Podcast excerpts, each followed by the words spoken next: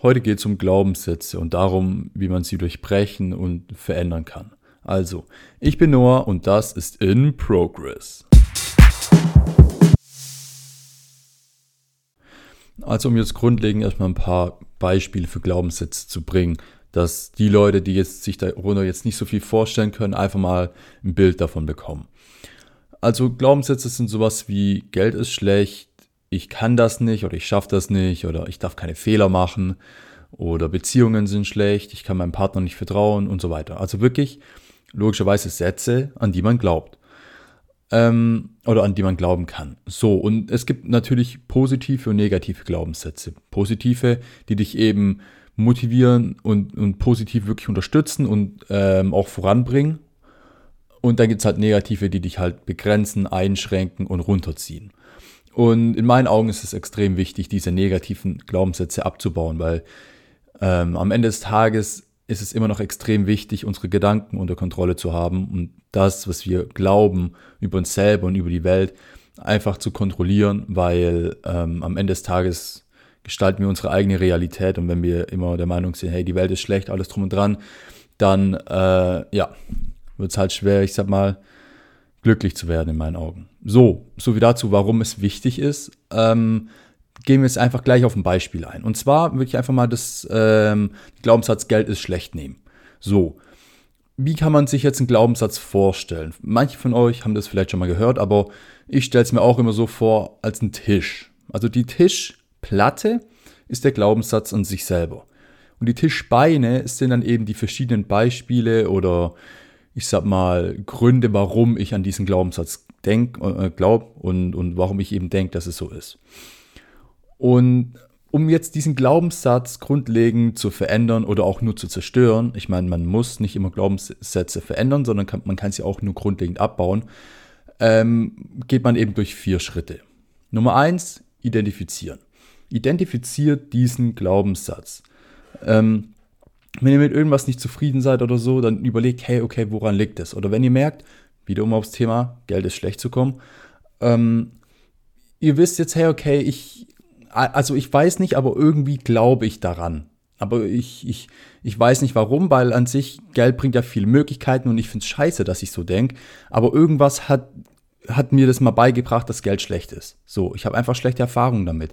Und das hält mich dann zurück, mehr zu verdienen. Oder, oder das hält mich dann zurück, irgendwie mein Leben so zu leben, wie ich es leben möchte und so weiter. Also das könnte jetzt so ein Beispiel sein. So, indem ihr das dann identifiziert, geht ihr eben auf die Tischplatte, also den Glaubenssatz an sich ein und auch die Tischbeine. Heißt, warum ist dieser Glaubenssatz bei mir so verankert? Es kann sein, dass man, ich sag mal, als man jung war, oft seine Eltern über Geld streiten gehört hat.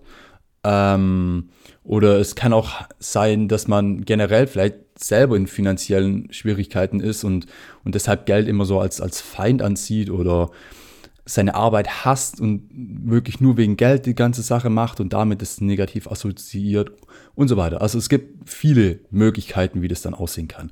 Identifiziert einfach eure paar Tischbeine und eure Tischplatte und dann wisst ihr schon ganz genau, okay, was ihr ändern müsst. Schritt Nummer zwei, geht's dann, in Schritt Nummer zwei geht es dann darum, ähm, die Tischbeine abzubrechen. Bedeutet, widerlegt und hinterfragt diese Beispiele, die ihr oder die Ursachen, die ihr für, für diesen Glaubenssatz habt. Heißt, um wieder auf das Thema zurückzukommen, okay, meine Eltern haben sich früher gestritten um das Thema Geld.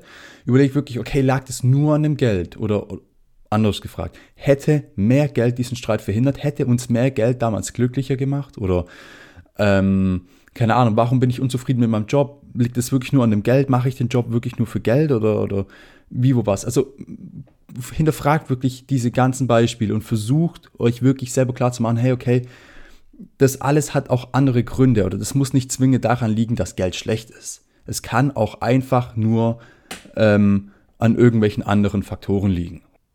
Und wenn es bei euch nicht klappt, dann setzt euch einfach weiterhin hin und versucht diese ganzen Beispiele einfach zu widerlegen.